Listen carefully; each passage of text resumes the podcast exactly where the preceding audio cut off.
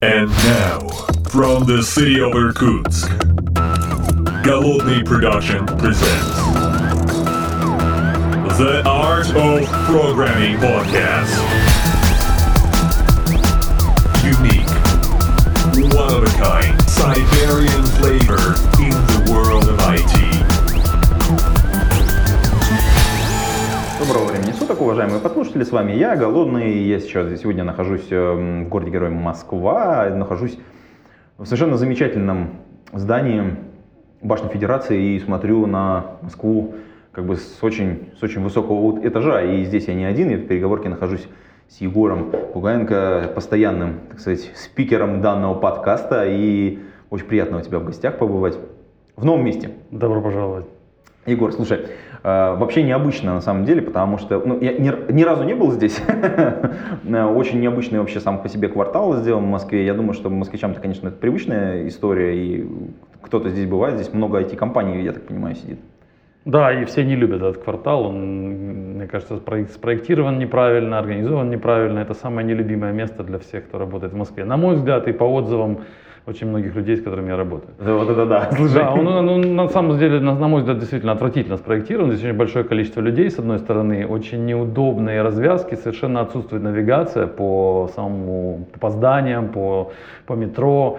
Найти что-либо очень тяжело, если ты здесь не работаешь уже хотя бы там месяца 3-4, тебе очень тяжело ориентироваться. То есть, на мой взгляд, спроектировано все отвратительно, все это в виде такого месса, беспорядка, и отсюда стараемся уезжать. Все, мне кажется, кто здесь профессионально долго работает, они стараются в этом офисе не находиться. На мой взгляд, мне кажется, что здание не... Ну, Короче, ты временно тут, я так Да, понимаю. мы здесь временно, да, и мы собираемся сюда уезжать. В общем, у меня только негативные впечатления про Москву-Сити, к сожалению. В Москве очень много хороших других бизнес-центров, хороших других зданий, офисов, где работают люди, но Москва-Сити это, на мой взгляд, э, такая ошибка, ошибка города Москвы, сожалению. Слушай, ну да, стра- странно, потому что, я так понимаю, сюда было вложено огромное количество денег. И, ну, это какая классическая менеджерская ошибка, да? А, кстати, давай поговорим о менеджменте вот в некотором смысле, потому что у меня такая заявочка. Эм, Когда ты управляешь каким-то количеством людей, э, группой, э, компанией тем более, да, у тебя появляется некоторая проблема. Особенно если компания успешная. Это когда компания не успешная, там другие проблемы. Но вот когда вот все вот успешно, все хорошо, все замечательно, бизнес идет, э, ребята начинают грустить, мне кажется. Ну, не то чтобы грустить, да, такое вот есть это вот эм, классический чарский подход, давайте их как-то поразвлекаем, соберем какой-нибудь тимбилдинг, а вот отправим кого-то на курсы повышения квалификации, а, ну, свозим на конференцию, да, вот это тоже вот лю- любимый чарский прием.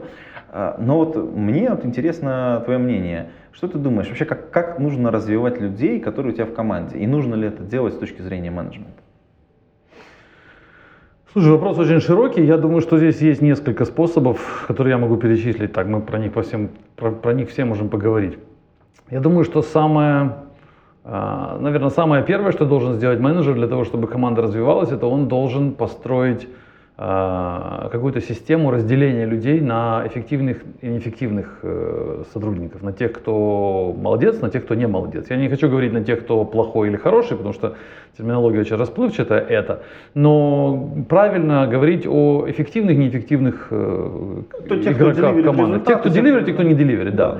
Самая большая ошибка, которую может менеджер допустить, это уравнять всех в- как сказать, всем сказать, что все молодцы. У меня даже был такой, недавно у меня спрашивал один знакомый, говорил, знакомая, вот она, ее назначили менеджером небольшой команды, и она вот э, говорила, как мне их, э, они все плачут и э, говорят, у нас много работы, и нам, с другой стороны, это все надоело, и, в общем, как бы ноют, ноют.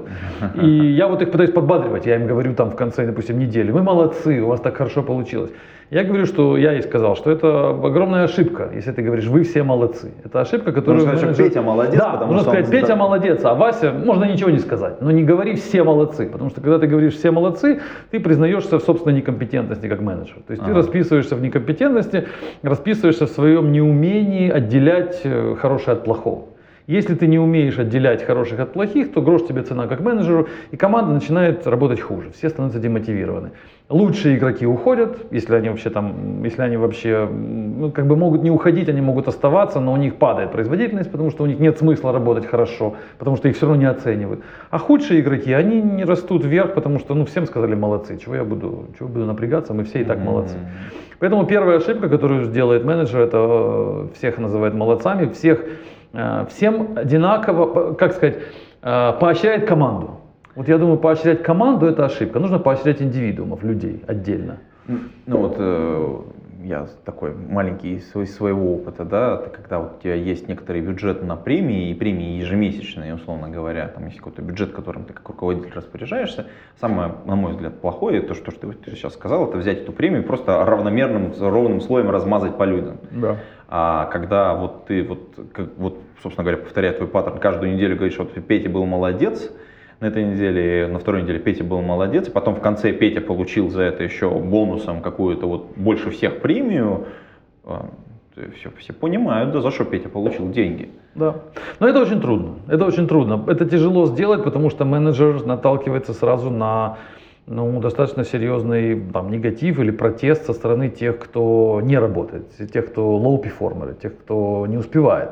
Потому что им оказывается в числе отстающих, и, и, и, и когда это становится видимо, когда это становится очевидно, когда менеджер об этом открыто говорит, ну, можно нарваться и э, всегда нарвешься на сопротивление этих людей. Uh-huh. То есть те, которые best performer, они и без тебя знают, что они best performer, они и так знают, что они хорошо работают, и им это поощрение, ну, только немножко их подталкивает еще вверх.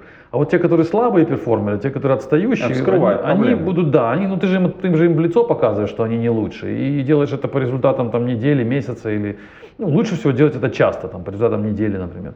Ну, в общем, это трудно. Поэтому твой вопрос о том, как команду поддерживать в состоянии э, живом, и чтобы команда не закисала, и чтобы она двигалась вперед, то первое, что должен делать менеджер, это должен как-то придумать, делить эту команду на плохих и хороших ну, опять же, мне не нравится слово плохие и хорошие, потому что мне кажется, что люди не плохие и хорошие, а на своих местах или не на своих местах. Угу. То есть человек, который плохой в этой команде, он вполне может оказаться best performer в другой команде. Ну да, логично. То есть нельзя, да, нельзя разделять людей на просто он плохой, мы на нем покрасим его в черный цвет, и он просто плохой. Давайте его вообще выгоним. И это не так. Он может быть, он в каких-то других ситуациях он может сыграть совершенно прекрасную роль, у него может все получиться. Он может быть low performer по каким-то субъективным причинам. Допустим, он просто завидует другому человеку, садящему человеку, сидящего с ним рядом за столом. Угу. Или он, допустим, просто ему некомфортно работать в этом офисе, его постоянно все раздражает. Ну да, ему... он спиной сидит, допустим, и все, да. И поэтому он становится, и поэтому, но это не значит, что он бета, что он плохой человек. Он не плохой, он просто в этой команде low performer.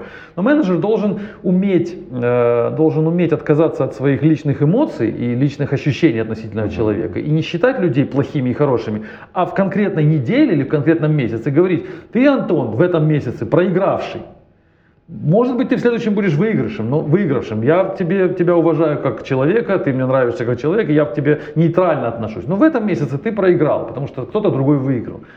И давай будем как-то это корректировать. Слушай, это похоже на игру с нулевой суммой. То есть не бывает всех победителей, кто-то побеждает обязательно, кто-то обязательно проигрывает. Кто-то должен проиграть. Да. Слушай, а, а допустим, возьмем такую ситуацию, ну вот мы сейчас просто вот этот первый кейс пока рассматриваем, потому что мне кажется, он очень показательный.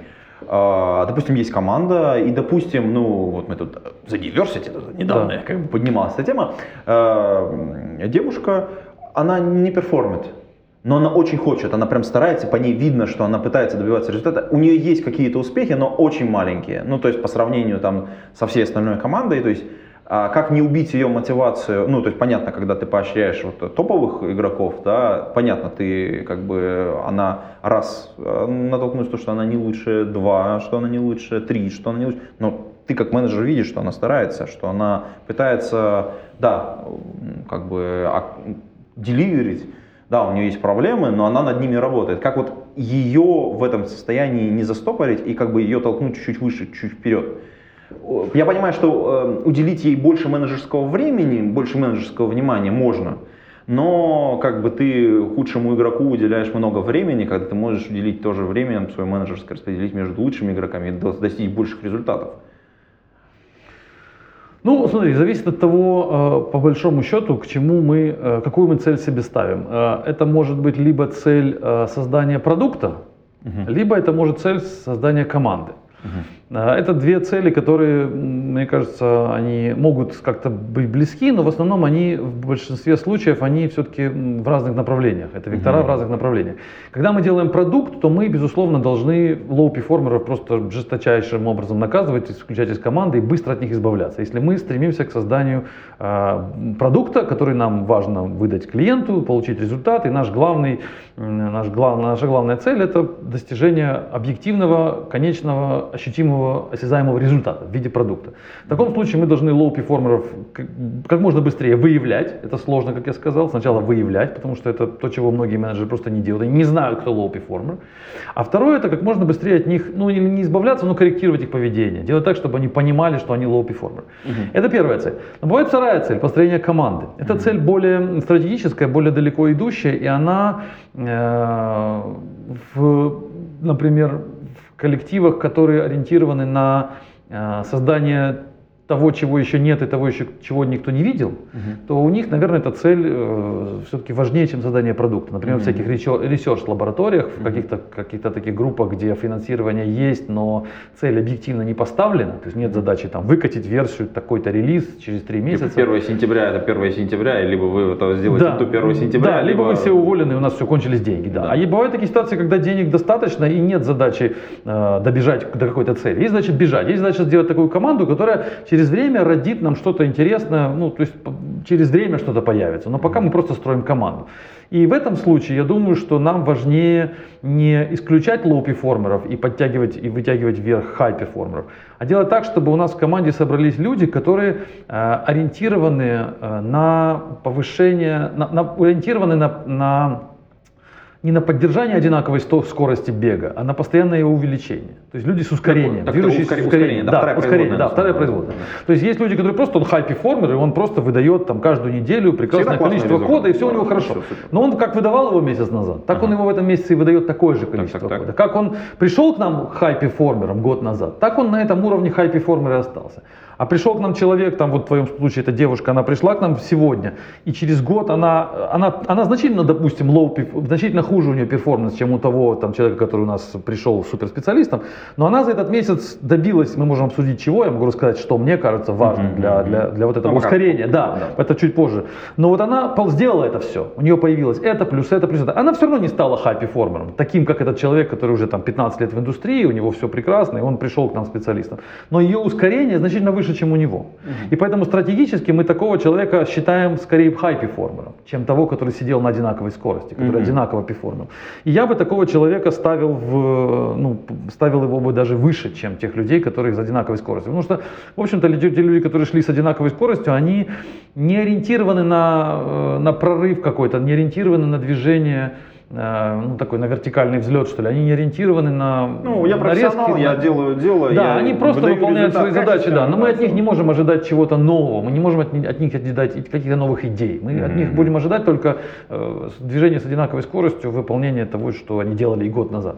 Поэтому если мы хотим построить команду, которая потенциально нам, не знаю, запустит ракету на Марс, то мы, нам недостаточно взять тех, кто уже прекрасные специалисты. Нам лучше взять тех, кто хочет стать специалистом лучше, чем он был вчера. И такие люди более интересны. Я вообще вот часто Это, очень немножечко говорю... Похоже, немножечко похоже на шахматы. То есть у тебя вот есть э, сильные фигуры, да, ну типа там тура, у тебя там есть э, слоны, да, они, они уже мощные. И есть пешки. Ну там вот, то есть как бы, и да, вроде как пешка не очень сильная фигура, да, но, но вот в этой долгой партии, которая идет, какие-то из этих пешек в какой-то момент времени станут очень важными, возможно даже сильнее и важнее, чем тура или ладье, ну. Мне лично комфортнее работать с людьми, которые движутся с ускорением. Мне лично интересно работать mm-hmm. с людьми, которые каждый месяц хотят сделать больше, чем они сделали в прошлом месяце. Мне, такими, мне такие люди импонируют больше, чем те, которые уже уверены в себе. Пускай бы они даже замечательные программисты, у них уже хорошо получается, но если они не челленджат себя ежедневно, если они каждый, каждый месяц не спрашивают у меня, грубо говоря, в чем я был плох в прошлом и что мне поправить, что мне не хватает, чего мне нужно еще, то мне такие люди неинтересны, которые не делают это. Uh-huh, И я вот часто так для себя, я, мне кажется, я это где-то прочитал, я думаю, это не я придумал, что э, проблемы с людьми разделяются на, наверное, три категории. Первая категория это когда человек не может, вот он не умеет, не может, у него недостаточно, недостаточно знаний, скиллов там или опыта. Вторая категория это человек не хочет, когда ему не хватает мотивации, он не заинтересован, у него личные какие-то проблемы, амбиции, ну что-то не удовлетворено, он умеет, но не, но не может, вернее, но не хочет. И третья категория, когда и не может, и не хочет, когда эти две пересекаются. И вот первую, первую категорию мы можем лечить, если человек не может, Ну да, можем но дать ему хочет, инструменты, мы можем ему помогать, да, мы можем, его, помогать, да, можем да. его обучать. Если он тянется, но у него пока нет скиллов, это прекрасный Это человек. как раз пример вот Это этой пример девушки, вот этой да. твоей девушки, да. Вторая категория, когда он все может, но у него нет желания двигаться вверх. Мы можем это тоже корректировать. Мы можем обсудить, что тебе не хватает. Можно из человека, движущегося с одной скоростью, сделать человека с ускорением. Можем. Мы можем его промотивировать на это.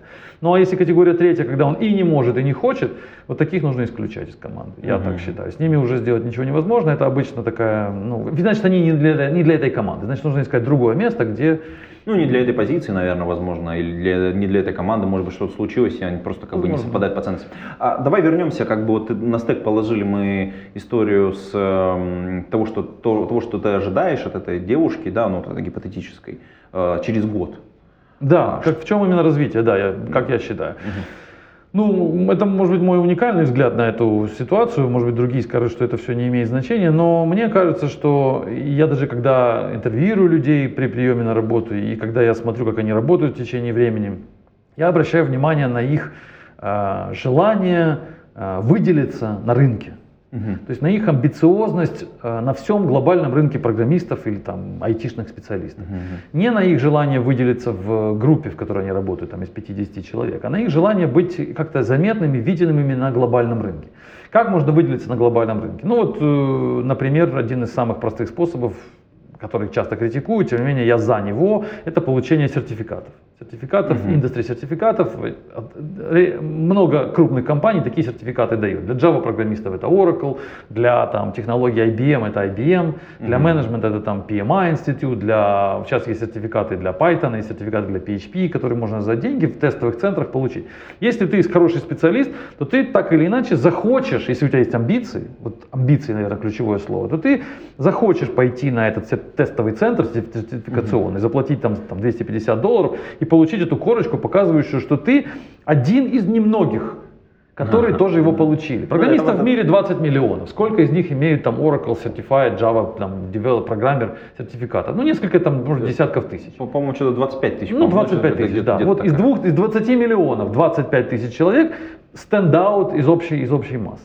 Это, это, это, это требует усилий. Для этого человек должен иметь не просто амбиции, он должен еще иметь какую-то усидчивость, какие-то, он должен быть смелым, он должен рискнуть, он должен потратить свои деньги на это. И если ко мне приходит человек на интервью и говорит, что у меня есть такой сертификат или даже их несколько, я понимаю, что где-то в прошлом он переступил через свой страх, переступил через свою лень, Ну, он могет в случае да, чего, да. и он, даже- значит, даже он, значит, прошел с ускорением. ну, да. Я уверен, что никто его не толкал. В большинстве случаев его никто не подталкивал в прошлом. Ну, это бывает внутренняя какая-то Скорее всего. да. Есть, конечно, компании, которые заставляют. Но все равно ты не заставишь человека учиться и получать сертификат, если он сам этого ну, сам этого не захочет. Это все-таки не, не заставить приходить в офис там, вовремя. Это можно заставить. А если человек не может знания собрать и не хочет, то у него он этого не сделает. Поэтому, когда мне приходит человек и показывает, что у него уже были сертификаты в прошлом, я понимаю, что он, ну, он, он где-то сделал, где-то у него было ускорение, где-то он обошел остальных на вираже.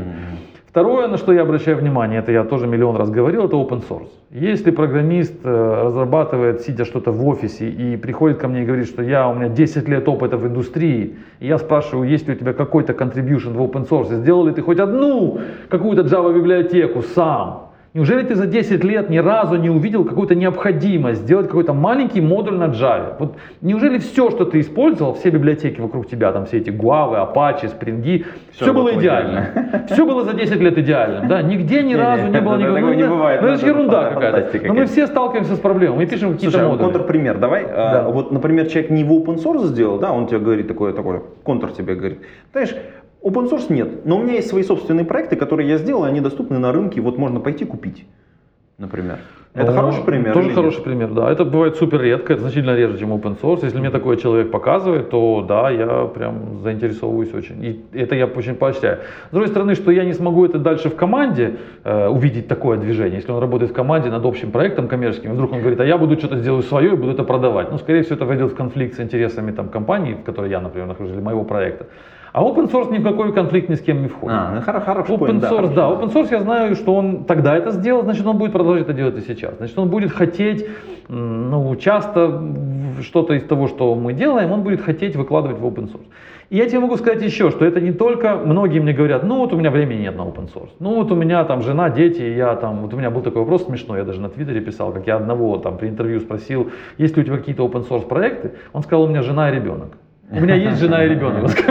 То есть он противопоставил этому open source жену и ребенка. Он, ну, это была такая полушутка, потому что ни я, ни он не засмеялись, я просто сказал, я понял, но для меня это очень было показательно, что человек противопоставляет э, жену и ребенка своей фактически, ну, он, ему кажется, что он противопоставляет это личное семейное состояние э, своим успехам. Но это не так, это всего лишь отмазка. Это, Нет, это- подожди, но опять же, тут мы, опять же, open source может быть не, в, не только в свободное время, это может быть по работе.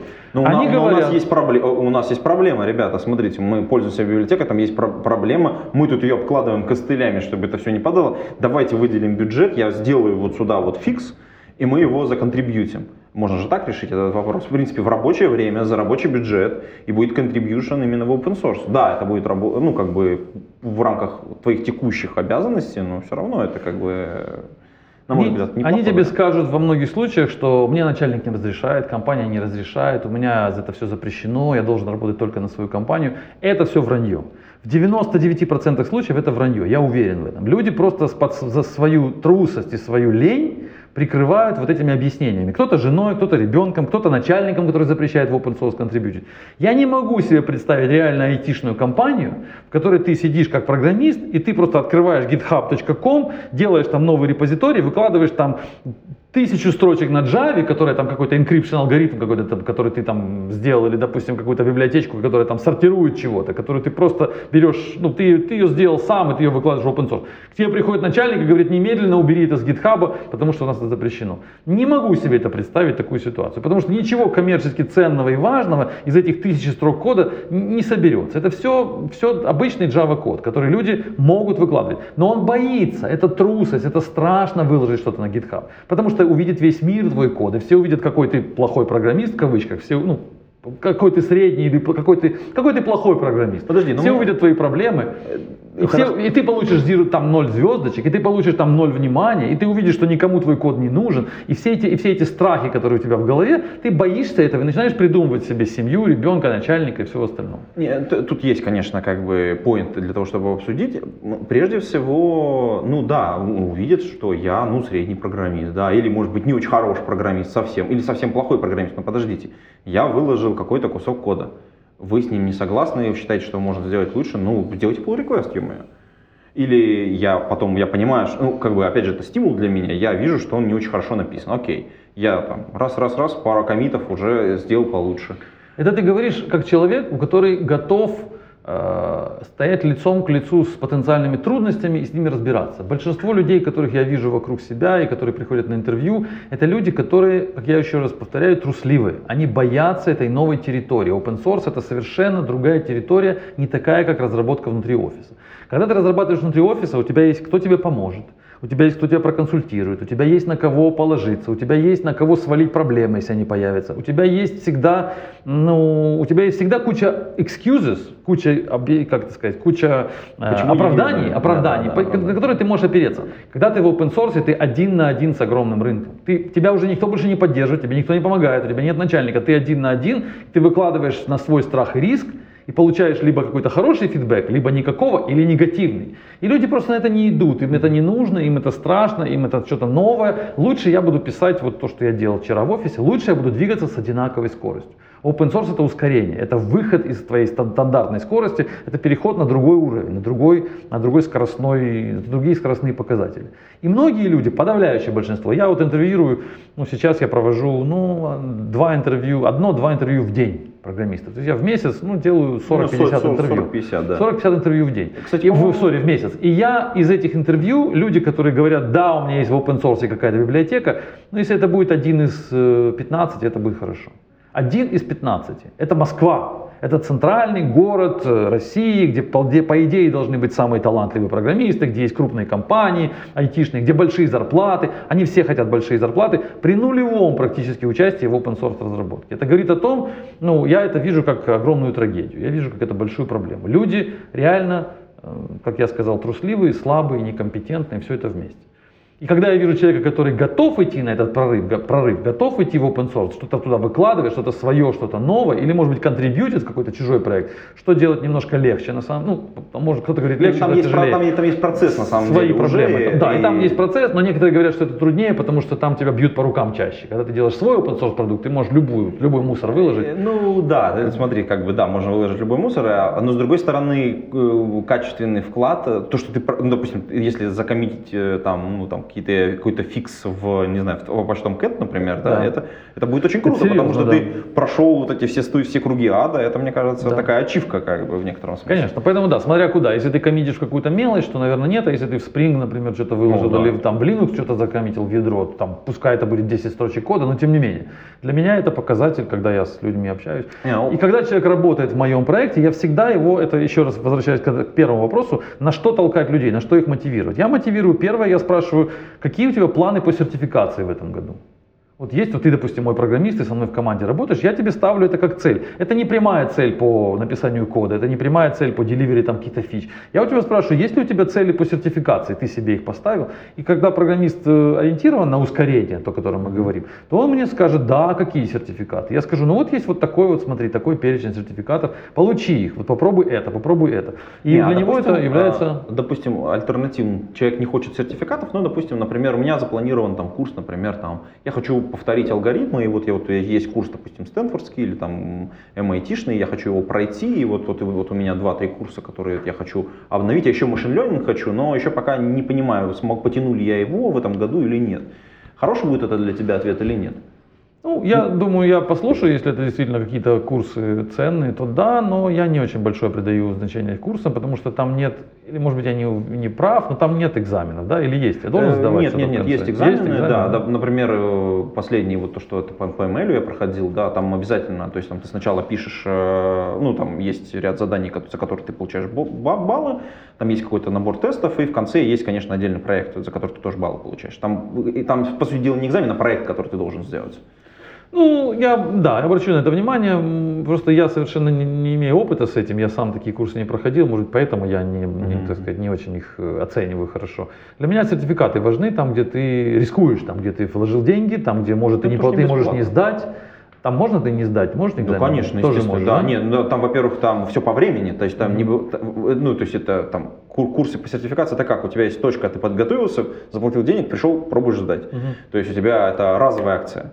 А курс это, как правило, ну, современный курс, если мы говорим об этом, то это, во-первых, а, набор лекций, которые растянут во времени, б, это набор заданий, которые выдаются, открываются ровно в на какой-то промежуток времени, и тебе баллы вот до этого момента тебе дают, потом резко снижают э, value, который ты можешь получить, ну, с точки зрения баллов, и потом вообще не дают. Соответственно, за каждое задание. И, соответственно, как бы вот у тебя есть набор заданий, ты сколько ты набрал баллов за задание, сколько-то за финальный проект. Ты можешь не сдать его. То есть, Хорошо, соответственно, как тогда- бы, э, если ты, тебе там такой виртуальный сертификат дают, условно говоря, что ты набрал столько-то баллов. Если ты набираешь там больше там стольки-то, то сертификат дают. Если Да. набрал меньше, то есть там нет вот этого формального экзамена как такового, как правило. Но вот есть вот эта вот э, история Ну, с... пускай так, пускай так, пускай это будет, пускай это будет, пускай люди это делают. Но у многих людей, у многих людей не, нет, не только не это, вообще ничего нет. Я так много вижу людей с опытом десятилетней разработки при нулевом вообще contribution, при нулевых ачивментах, выходящих за границу стандартного резюме, когда он просто пишет, я там в Газ- в Газпроме 4 года, я там в Сбербанке 4 года, я там в Люксофте 4 года. Вот я такой молодец, 12 лет у меня опыта. 12 лет, у тебя, я спрашиваю, open source какой-то есть contribution? Я этим не занимаюсь. У тебя есть какой-нибудь сертификат? Мне это не нужно. У тебя есть, может, какие-то публикации, книги, патенты, статьи, что-нибудь? Мне это все не нужно. Так а кто ты тогда? Чем ты отличаешься от просто вот всего, всего потока программистов средних, которые ну, ничем не выделяются, ничем не интересны? Я хорошо пишу код. Мне такие люди не интересны. Я считаю, что они... Подожди, а он тебе отвечает, ну, как бы, я ставлю estimate ы и ровно в эти estimate ы укладываюсь. Тебе нужен такой человек? Последние 4 года ни одного estimate а не проебал. Вот он тебе такой, у меня 12 лет опыта, да, первые, первые 4 года был вообще трэш. вторые 4 года я научился работать, а его последние 4 года я, ну, этих вот, которые, ну, гипотетического, опять mm-hmm. же, да, я ставлю estimate ы и всегда в них попадаю. Ну, то есть, как бы там 5% не попадаю. Ну, то есть, потому что там 100% попасть невозможно, конечно. Ты знаешь, я понимаю твою, твою мысль, наверное, она в ней есть какая-то логика, но мне с такими людьми, давай я сейчас перейду на личные эмоции, мне скучно mm-hmm. с такими людьми. А, вот, вот я, когда бы строил, когда я свою команду собираю, мне такие люди не интересны.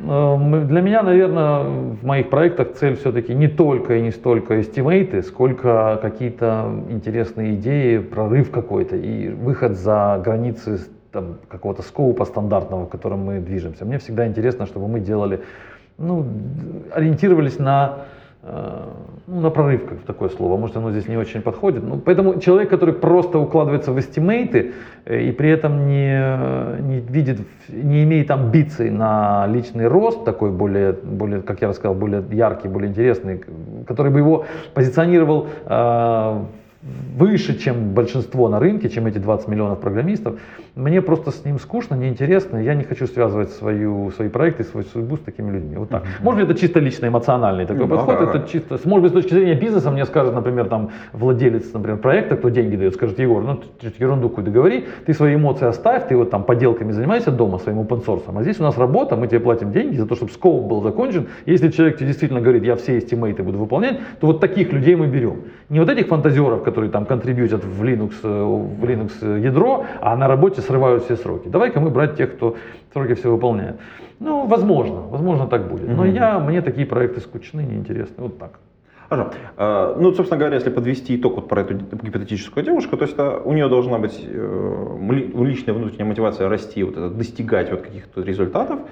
У нее должна быть э, ну, некоторая внутренняя амбиция, да, на самом деле, выйти за пределы своих возможностей и расти. И если вот она показывает какой-то рост, достиг, достигает каких-то целей, то она тебе интересна.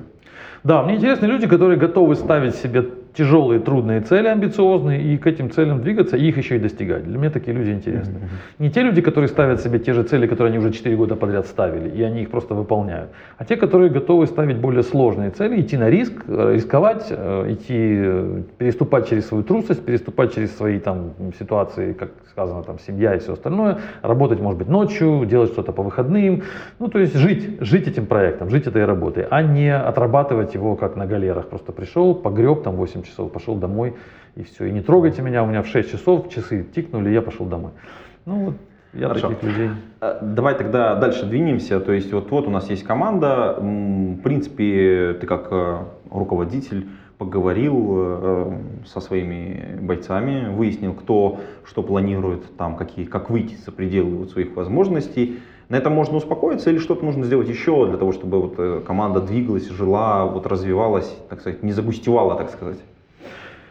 Ну, я вообще за, э, за соревнования. Я считаю, что когда есть соревнования, не будет, э, не будет э, болота. Если ты правильно как менеджер можешь э, придумать, как выделить эффективных от неэффективных, разделить хороших игроков от плохих игроков, эффективных от неэффективных, и дальше нужно организовать между ними соревнования. Сделать так, чтобы они всегда знали, на каком кто месте находится, кто сегодня восьмой приплыл, а кто сегодня приплыл последним. И эти места должны быть динамично изменяться, они должны постоянно быть, постоянно система реоценки такой происходить, она должна быть регулярная не так, как делается в крупных компаниях, там раз в год или раз в полгода. Месяца. Да, раз в полгода, допустим, идет оценка, причем совершенно субъективная, когда просто спрашивают начальника, кто у тебя лучший работник. Перформанс ревью. Да, и начальник, да, все садятся очень с умными лицами и говорят, ну вот, э, вы знаете, там вот Алена была лучше других, а вот э, там э, Маша была чуть похуже. Почему? Ну вот мне так кажется, я же начальник, я принимаю такое решение. Ни Алена, ни Маша, они совершенно не знают, почему это решение было принято. Просто Алена больше улыбалась, а Маша там сидела грустно. И поэтому я решил, что вот Алена лучше, а Петя, допустим, еще лучше всех, потому что с Петей мы ходим пиво пить. И поэтому Петю я ставлю на первое место. Так происходят эти ревью в основном. Это чисто субъективная оценка. Я против такого. Я, против, я за то, чтобы была создана система оценки. Как в плавании, не знаю, там, в беге, в чем угодно. Есть секундомер, мы нажали на кнопку, и дальше нравится мне Антон или не нравится мне Антон. Но если он не добежал, то он там становится на восьмое место. А если прибежал первым, там Маша прибежал, значит Маша на первом месте. Все. И если эта оценка не зависит от меня больше, как от менеджера, uh-huh. То есть я как менеджер должен вложить, приложить максимум усилий к тому, чтобы создать систему оценки. Для того, чтобы создать механизм. Механизмы вот вокруг этой системы. Давай потанцуем. Что должно быть в этой системе, как она должна Я тебе могу быть сказать, какую я использую систему. давай. Я тебе привяжу конкретный пример. Вот у меня есть команда небольшая, там 10 человек, и э, команда full-time людей работает. То есть люди работают прям, Ну, ну, получают, да, понятно. full-time, приходят, 40 да, часов. задача должна 40 часов от- отбыть. То есть у них в контракте отбыть 40 часов. Они могут отбыть, ковыряясь носу, а могут отбыть работая. И в принципе э, механизм увольнения этих людей для меня очень такой, э, сказать, очень э, туманный. Я не знаю, как человека завтра уволить. Он, я ему могу сделать какой-то ревью там через год, и через, может быть, через там, год у него там контракт скажут, вот мы там решили, что ты там не такой уж high performer. Но это ничего не даст, такая система оценки. Мне нужно оценивать их ежедневно. При этом в контракте написано «отбыть». Представляешь, какую я попадаю в сложную Ну ситуацию? да, тебя на самом деле, твой, твой менеджер, который выше Да, тебя, он да. поставил тебя в ситуацию. Он поставил деле, ситуацию, тебе вот 10 человек, они все отбывают. Они все, ну, грубо говоря, у них срок идет. Он на самом деле сделал тебя слабым менеджером в этот, в да, он поставил момент, меня в да. позицию слабого менеджера, он сказал, у всех, он сказал, у всех идет срок, они все тут э, А заключены. за результат отвечаешь ты. А, за результат отвечаешь ты, да. И теперь, и теперь действуй, да. И мне пришлось придумать систему, э, систему конкуренции между ними, систему соревнований. Она очень простая, поскольку все программисты, я считаю, что объективной, достаточно объективной, она не идеальная, но достаточно объективная метрика является количество э, от тебя выданного кода в итоге. И мы его меряем, этот код, не в строчках кода, а меряем в количестве смерженных pull реквестов М-м. вот ты прислал pull request, он прошел ревью, его посмотрел другой программист, проверил ли там юнит-тесты, проверил там статический анализ, и он был смержен. Вот тебе единичка.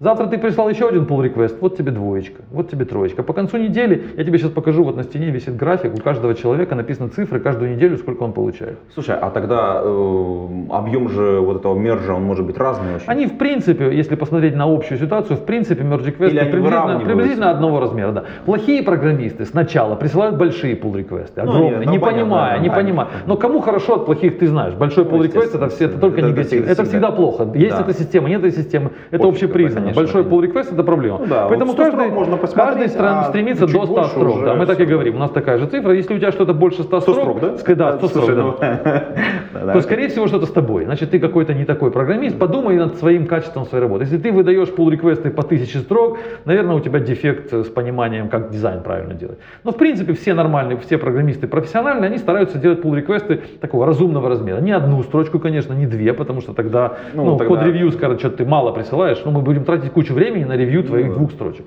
Ну, это вот там 40, там 40-100 строк кода в каждом pull реквесте. И на круг в итоге, в конце недели, получаются некие цифры. У Антона там 13, а у там, Сережи 2. И все понятно, когда у одного человека 13, а у другого 2, понятно, кто из них хороший программист, кто из них плохой. Понятно, кто из них выиграл в этом соревновании за неделю, а кто проиграл. И бывают ситуации, когда человек получает два pull реквеста, а на следующей неделе он понимает, что он на последнем месте, он что-то меняет, и он попадает на, там, на первые, вторые, третьи места. Ситуации такие я видел, и они происходят. То есть человек, о чем я говорю, нет, нет плохих и хороших людей. Есть люди неэффективные в данной ситуации и эффективные в данной ситуации. Человек меняется. Поэтому вот я использую такую простую систему. Я ее один раз придумал, ну как придумал, обсудил с командой, предложил ее. Команда ну, согласилась, скрипя зубами, конечно, да, понятно. Ну, потому что это же, как это, табличка, Да, которая им, висит. конечно, это не ты всем- каждое, каждое утро вот, ты, ну, наливаешь кружечку кофе, подходишь, а тут, а тут твоя цифра 2 и восьмое место. Ну что это такое? Как, как, как с этим теперь жить? Да, да, конечно, очень много сопротивления было сначала. Я не скажу, что команда согласилась. Конечно, многие сказали, это ерунда какая-то, я не согласен и так далее. Были такие тексты. Но в итоге я сказал, окей, я менеджер, я решаю, и на этом точка. И дальше отошел от этой системы. Дальше это не я играю с ними, а система. Они знают, что есть правила, ну как в боксе, да, или там в беге. Ну да, если у тебя болит нога, ну значит ты не добежишь. Ну извини, ну вот у нас такие правила. Выигрывает тот, кто прибежал первым. И при этом в том, что у тебя болела нога или у тебя там болело горло, ну значит в эту неделю ты прибежал последним. Извини, так бывает, да. Есть люди, которые просто у него неделю нет настроения, у него плохие результаты. Ну так попади на последнее место. И дальше будем думать, что с тобой делать. Если у тебя это была одна неделя, мы там тебе это простим. Если у тебя идут недели одна за другой подряд, ну дальше какие-то административные меры должны приниматься. Как ты думаешь, вот, э, я немножко попробую покритиковать, а не может случиться ситуация, что у тебя вот количество вот этих merge реквестов, pull реквестов, и, собственно говоря, вот это вот, вот выровняется? И все будут одинаково ну, делать. Более-менее там плюс один, минус один, плюс два, вот, да, статистическая погрешность. Не будет у тебя там такого большого гэпа между там, первым и, там, допустим, четвертым местом, да? А будет, ну, там, плюс один, плюс два, ну, то есть, и вот все будут колыхаться, вот, они так, услов- э, неявно договорятся, потому что игра же с нулевой суммой, мы же знаем, как это происходит из теории игр, да, то есть в какой-то момент им становится выгодно делать вот столько. Ты понимаешь, э, это хорошая очень мысль, и я думаю, что опыт мой показывает, и я думаю, что э, всегда в любой команде, какая бы она выровнена ни была, есть люди с амбициями, есть люди, которые хотят быть лучше и хотят быть номер один. И при такой системе оценки А, ну команда да, тянется за первым. сразу, команда да. тянется за первым. Ну, То есть ты мы- выиграешь в любом случае. Да, то есть команда, да. если есть в команде из 10 человек, есть один человек, хотя бы один, который считает, что он достоин лучшего, и он хочет больше зарплаты, и он хочет лучше компьютер, и он хочет э, бесплатный билет на J-Point, и он хочет, э, не знаю, там, поездку в отпуск за счет компании, то он будет делать на, на единичку больше всегда, ну, грубо говоря. Ну да. И все потянутся за ним. Потому что стандартная ситуация, мы знаем, что команда играет со скоростью худшего, игрока- Ну худшего да, да, игрока. да, да, если да. нет такой системы конкуренции. А если у тебя есть система соревнования, то команда будет играть, стараться играть по скорости высшего, по скорости первого. Все будут к нему тянуться. Они будут понимать, что вот ну, лидер уходит вперед, и нужно за ним бежать. Ну да, иначе ты оказываешься внизу. Иначе ты оказываешься внизу таблицы, и у тебя ты лишаешься всего. Всех менеджер, менеджер тебя больше не любит, бонусов у тебя больше нет, на зарплату повышения ты рассчитывать не можешь. Скорее всего, мы тебя уволим рано или поздно, если ты будешь держаться внизу таблицы. Ну вот э, и, все. Поэтому я думаю, что твое предположение о том, что все в такое болото, ну в такой стагнация произойдет и все станут на одну Так, скорость, это можно предположить, если все 10 человек без неамбициозны. Но этот, вероятность этого очень невысокая. В принципе, мы подбираем людей, тех, которые Ну вот, кстати, в защиту вот этого поинта, вот, этого, вот этой визуализации результатов, очень интересный момент. Есть у меня несколько интересных кейсов, когда у меня в команде, э, где нет визуализации вот этого результата, ну, персонализированного результата, есть, э, ну, там, неявный лидер, да, который, ну, там, с авторитетом, скажем, там, человек, да, э, ну, который как-то перформит. Ну, вот сегодня у него есть настроение, завтра нет настроения, ну, ну, но ему все, все равно все фишки достаются. А есть человек, который хочет, у которого есть амбиции, но там по авторитету он не дотягивает, но он хочет. И вот если бы была вот такая, я вот сейчас мысленный эксперимент поставил, да, вот если была бы такая система визуализации, то очень быстро было бы понятно, что вот этот человек выдает у тебя постоянный результат топ-топ-топ-топ-топ-топ, а вот этот, несмотря на то, что он получает большую зарплату, больше у него почет и уважуха, и его больше слушают, по-настоящему его хорошо слушают, потому что он действительно очень важные вещи говорит, и правильные, и он технически более грамотный, но он всегда, ну, где-то там в середине. Не напрягает. Ну, Да. Life balance. Конечно, да, его быстро скинут. Быстро скинут с пьедестала, если он будет не перформить, если у него эти цифры будут не Ну да, он тоже в какой-то момент окажется перед этой табличкой И поймет, что- он- что-то я постоянно в серединке Да, как-то. и все, ты- да, и он потеряет свой авторитет, да. Да. Ну, я так вижу. Я, я, я за соревнования. Я думаю, что соревнования, ты начал с вопроса, как сделать так, чтобы команда не превратилась, э, чтобы стаг- не было стагнации, чтобы мы не, не остановились и не заснули все вместе. Я думаю, что когда есть соревнования, команда не заснет.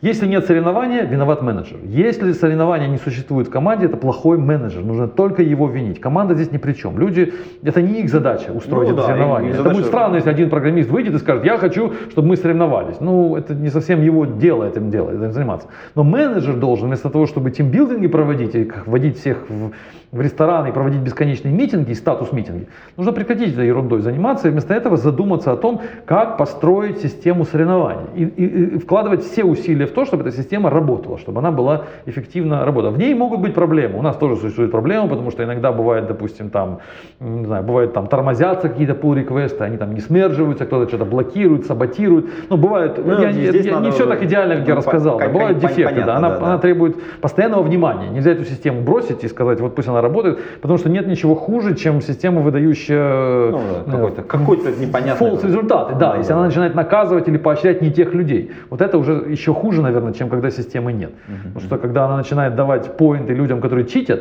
ну, например, появляется человек, который начинает слать много pull реквестов бессмысленных, бессмысленно, и они да. мержатся в какую-то ерунду, там, и в итоге он попадает на первое место, и вся команда видит, что он начинает поинты основные получать человек, который, по сути, ничего не наконтрибьютил ценно. Так, подожди, там же есть э, код-ревью. Ну, например, они же есть- договариваются, два человека. Один коммитит, другой ревьюет. И вот они вдвоем работают в такой Подожди, подожди, но можно же сделать так, чтобы всегда к- в следующем к другому Вот человеку. можно сделать. А, А, если ну ты да, этого да, не да, сделаешь, система, у тебя да, получается да, дефективная система, система. Ты не сделал этого. Кто это будет делать? Ты должен, как менеджер, ты должен Да. посмотреть, ребята, что-то у нас cheating пошел. Что-то я вижу, что на первых местах не те, кто на самом деле важны для, ну, их contribution важен. Что-то какой-то дефект в системе. Менеджер садится и думает, что здесь подправить. Может быть, рандомно ревьюверов ну, назначать. Может быть, давать дополнительное ревью. Может быть, в конце недели делать круговое ревью, например. Все твои, попа- допустим, человек попал на первое место, давайте ему аудит сделаем. Что же он такое на contribut'ил? И все его pull реквесты повторно проверяются. Ну, такой double check то есть делается. И потом, да, действительно, он первое место. Или, допустим, нет, нужно проверить, давайте его на второе, а этого на первое.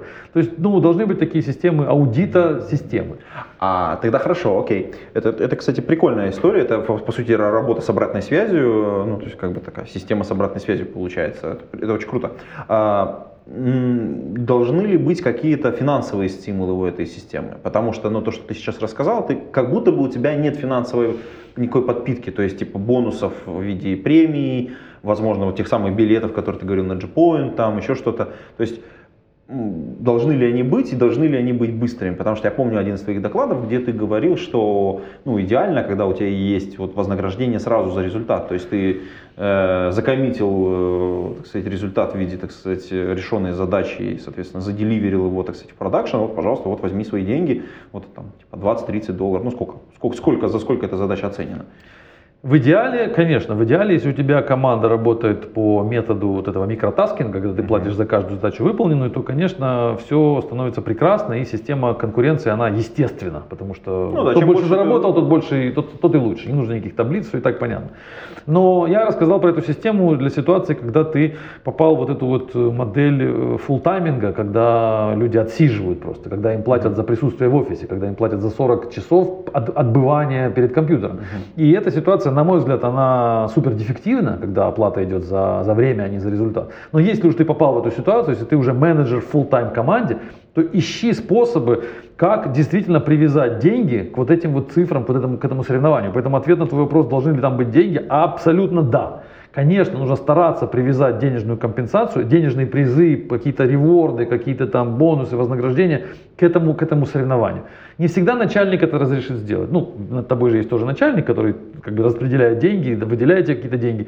И, конечно, к сожалению, сейчас на рынке такая ситуация, э, так сказать, дефективная, что выделяют всем зарплаты месячные. Просто вот в месяц получаешь и все. Не, но все равно можно есть еще что-то э, получить. премии, есть еще какие-то, Да, они просто не быстро будут, то есть, но ты все равно можешь, у тебя уже есть какие-то цифры, ты можешь прийти и сказать, ну смотрите, вот у меня Вася, да, вот у меня 14 недель последние, Самый лучший. номер один, Да. да, давайте э, Давайте премируем. ему, примеру, дадим ему там, да, 500 Да. рублей, например, да. Ну, что-нибудь дадим. Это всегда возможно. Любая компания, если ты приходишь с фактами, если ты Ну, это приходишь, цифры, если ты не с личной да, эмоцией да, да, приходишь и говоришь, слушай, я люблю Васю там или Машу, дай-ка, давай-ка мы Маше там выделим там тысячу долларов премии там по результатам полугодия. И тебя спросят, почему Маше, почему не Васе? И ты начнешь рассказывать, ну, Маша такая молодец. Это будет все очень субъективно и очень вероятно, что начальник тебя не поддержит. Если же ты приходишь с фактами и цифрами и говоришь, смотри, вот таблица, мы замеряем результат уже 6 месяцев подряд, и действительно Маша оказалась там на третьем месте, а была в начале стабильно на восьмом, на последнем. И вот она за полгода вышла на стабильное третье.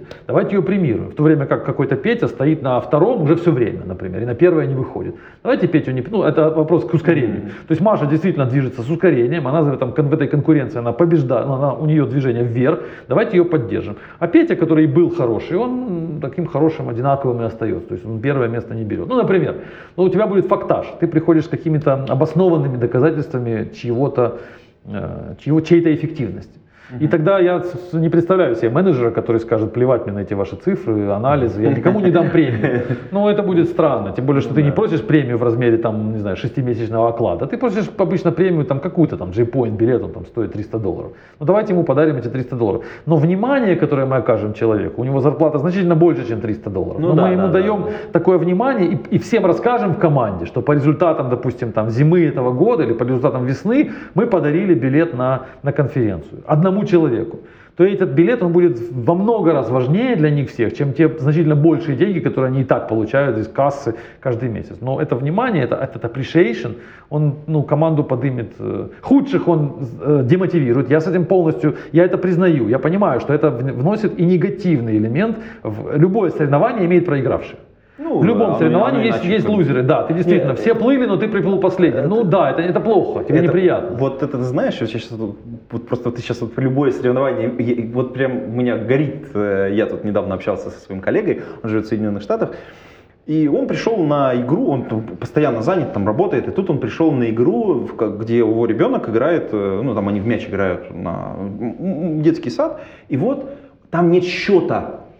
Он такой говорит, как нет счета? Э, Чему вы учите моего ребенка? То есть, как бы, он не, э, э, они получают удовольствие. Они пинают мяч ради удовольствия, они не для того, чтобы победить. То есть они делают команду, то есть они не хотят стать командой, не хотят победить этой командой. А, Просто пинают, он пнул по мячу, молодец. Бляха-муха. Да. То есть, какое соревнование? Ну, Какого соревнования? Ну, Просто мы пинаем мяч. К сожалению, есть такая тенденция, да, в, сейчас в западном либеральном обществе, э, вот тенденция к... э, В эту тенденцию можно вложить очень много, начиная с толерантности, начиная с борьбы с тем же буллингом, начиная с э, борьбы за равные права там, мужчин и женщин и всех разных других категорий граждан. Это все в одну, все ложится в одну копилку, и туда же складываем вот это вот желание убрать соревновательный элемент из, из любой социальной группы. Потому что счет это, в общем-то, элемент соревновательности. Конечно, элемент, конечно. соревновательности, элемент соревновательности, он приводит к выделению сильных э, и выделению слабых. Приводит к тому, чтобы мы четко сами, сами себе дали ответ э, на вопрос, кто здесь лучший в данной игре. Опять же, не говорим лучший вообще, а в данной игре, кто победил да, в да, футболе, а завтра этот человек может проиграть в плавании. Ну, Он конечно, может быть да. прекрасный футболист, но отвратительный пловец. И это, это Более нормально. того, у него же есть команда, уже не один играет, они Да. в социальной группе это делают вместе, они там, соответственно, как команда побеждают, опять же. Ну, То это, то- такой, тоже- тоже это история. больше такой философский вопрос, зачем нам нужен этот тренд современный, который это тол- толерантность такая, она, ну, об этом можно много писать и говорить, может быть, это не совсем к нашему подкасту Ну да, сейчас, мы давай вернемся как но, бы. но есть такой тренд, да, ты прав, действительно есть такая, такое движение, вот это вот э, исключение соревновательности. Я против этого, так одним, одним тезисом скажу, что я против этого, я за соревновательность, особенно в команде. Я не представляю, как можно управлять командой, в которой э, все равны и всех оценивают одинаково. Я не понимаю, что я могу сказать программисту завтра, как его, ну, как с ним, э, как с ним объективно, конструктивно разговаривать. И у меня тогда все с ним разговоры будут сводиться к эмоциям. Я буду просто на него кричать, я буду плакать, я буду обижаться, что он не выполняет что-то. Разговаривать с ним, Я буду с договариваться. ним долго разговаривать, я буду с ним ходить на, на бесконечно пить с ним кофе, сидеть в митинг-руме, обсуждать, как это важно быть хорошим программистом. У меня все разговоры будут сводиться к, ну знаешь, я стану его воспитателем из детского сада, я стану его таким нянькой, который его бесцельно, ну не то что бесцельно, а беспредметно опекает. Хотя мне значительно проще сказать ему, слушай, дорогой, ты был на пятом месте, а сейчас на третьем, вот тебе пирожок. Все, закрыли, на этом весь разговор закончился. Ты, я вижу, что ты вырос, ну, ты сам это видишь. Вот табличка, вот цифры, ты стал лучше. Вот твой пирожок. Вот твой пирожок лежит, да я его обещал, я тебе обещал в начале месяца, что в конце месяца кто вырастет, у того будет пирожок. Вот пирожки, пирожки раздали, разошлись. Это обсуждение займет у нас 10 минут. Но люди все будут в результате этого короткого обсуждения, они будут целый месяц следующий работать во много раз лучше, чем если им воспитательную работу с ним А, проводить. хорошо, окей. А не будет ли, вот, вот есть опасение такое, что когда ты вот такой соревновательный элемент вводишь, и да, люди как бы амбициозные, что они, ну, несмотря на то, что они будут конкурировать с друг другом, они будут эм, коллективного результата не достигать. Ну, то есть, например, вот если мы говорим про продажи, где персональная ответственность, я пошел там, обзвонил там 100 клиентов и там 50 из них продал, продавил, проэтовал, upsale сделал, да, моя личная инициатива, мой личный вклад именно в, в результат есть, виден, а, то если мы там 50 э, продавцов поставим, то вот эта табличка, она сразу покажет, кто у нас там молодец, прям вообще сразу. Вот, и вот деньги, вот результат, вот там сколько там поинтов было сделано, вот мы видим, что вот этот человек растет, вот у этого дельта, а вот этот ничего не сделал. Супер. Кумулятивный результат просто это сумма слагаемых всех э, ну, персональных результатов. Не будет ли вот э, в команде, мы же э, командный результат пытаемся получить в, ну, внутри вот, ну, IT-компании, у нас же не персонально мы там кодим, да, ну кодим там, конечно, персонально, но мы решаем общую задачу целиком. Не будет ли вот введение такой системы конкурирующей некоторым стопором, что ну, я не буду стараться сотрудничать со своим коллегой, чтобы у него был классный pull request, соответственно. Ну, есть такой правильный комментарий, есть такое опасение, есть такой страх, что действительно люди могут стать сильно индивидуалистами и работать исключительно за свой результат э, и мешать другому, мешать другим, потому что конкуренция, Ну, она, конечно, в общем-то, да, да. если ты, мы с тобой конкурируем, то у меня нет интереса тебе помогать делать какие-то, какой-то код, я лучше, наоборот, тебя обгоню. Э, Есть, есть такое. Я думаю, что, ну, во-первых, скажу, что программирование это, ну, на мой взгляд, это на, на большой процент это иллюзия о том, что мы работаем коллективно. В основном это все-таки персональное написание кода, и в основном это contribution персональный, потому что, ну, кроме как XP, экстремальное программирование, когда, Ну, когда мы мы вдвоем парно, сидим попарно, рядом, например, да, но да. он редко очень практикуется, и в обычных командах этого XP нет. В основном это индивидуальный contribution. Это личный код, который каждый из нас пишет. Есть общая концепция, есть архитектура, есть какие-то общие решения, которые мы принимаем на каких-то архитектурных митингах, которые занимают там час в неделю. Но все остальное время мы, каждый пишет свое в основном. Каждому дается какой-то свой блок, свой модуль, и каждый над этим модулем работает. Это первая мысль. Я э, тут про правильное программирование хочу сказать, что, вот, на мой взгляд, оно очень хорошо себя показывает, когда у нас есть необходимость сделать какую-то очень важную архитектурную штуку, которую ну, реально сложно зафиксировать, и нам проще посадить двух программистов реально рядом, вот, чтобы они вместе это написали, обсудив по ходу дела вот, вот нюансы. То есть мы вот сейчас вот так вот написали, посмотрели, вдвоем это поделали, потом, когда вот у нас уже получился какой-то каркас, мы уже его, давайте от, отревьюем уже на, там, на какого-то третьего там, программиста. Там, Да, парное программирование это круто, это кл- классная техника, я за нее, но она нужна действительно Ну, редко, в очень редко, редких да, случаях, да, когда действительно нужно какую-то проблему решить, которую... Ну, это был первый кейс, да. А Да, Дальше? вот первая мысль такая, что, в общем-то, нам не нужно такой массовой, не надо говорить, когда говорят командная работа, сильно преувеличивают. Мы, в общем-то, не, э, ну, я даже не знаю, какой привести пример именно действительно командной работы. Ну, например, люди, я не знаю, строят дом даже, вот я там дачу строил, к примеру. Я помню, что это действительно работа там в команде. Один раствор делает, а в другой ему под- подносит песок, а третий ему воды наливает, а четвертый это все помогает там поднимать на второй этаж. Действительно, ты работаешь группой, и странно будет, допустим, оценивать там, я принес, сколько ведер песка принес, а ты сколько раз поднял наверх эту Ну да, да. ведро с цементом. Мы начнем конкурировать, бестолково это будет конкуренция. Ну То есть да. мы все равно в итоге, в итоге-то мы все равно вместе подымем там это все, этот, этот цемент, и там его зальем там стяжку на втором этаже, например. То есть мы все равно выполним вместе результат. И поэтому индивидуальная оценка здесь смысла не имеет. Она будет только мешать, потому что я действительно буду мешать тебе приносить мне ведро с песком. Ну, получится глупость какая-то. Программирование это не так. Программирование мы делаем, работаем индивиду- индивидуально, в основном. Это первая мысль. А вторая, э, как сделать так, чтобы не было такой, э, чтобы мы не, э, не развалились как команда, если мы будем до одного результата индивидуально как бы делать, думать только о себе лично. Я думаю, что, а вторая мысль в том, что таки да, это может случиться. Я понимаю, что это может случиться, и менеджер должен эту систему, которую он построил, вот этих циферок, там, которые он рисует, как-то, я свою рассказал, у кого-то она может быть другая, более качественная, более продуманная, он должен понимать этот риск и делать так, чтобы э, ну, были какие-то процессы противо- противодействующими, противодействующие этому развалу. Ну, например, например, развал возможен, если, например, э, я буду индивидуалистом, я хочу работать на себя, и я найду другого такого же, который будет всегда ревьювить мне мои pull реквесты Я начну увеличиваться мое будет количество этих pull реквестов Или, например, я возьму себе какую-то область кода, в которой я хорошо понимаю. Стану экспертом И стану там коде. экспертом и начну в нее коммитить очень интенсивно, в, это- в этот блок кода. Все остальные в нем понимают плохо, поэтому ревью будет проходить быстро, они не будут понимать особо о чем там, они будут просто нажимать на кнопку. И я в итоге начну показывать большие результаты на, на, на выделенном блоке кода. Ну, менеджер должен с этим бороться. Например, он должен ротацию людей делать. То есть он должен там каждый, не знаю, месяц убирать человека из этого блока или каждую неделю и ставить другой блок. Чтобы не приходило, не возникало этого привыкания, чтобы не возникали эти эксперты.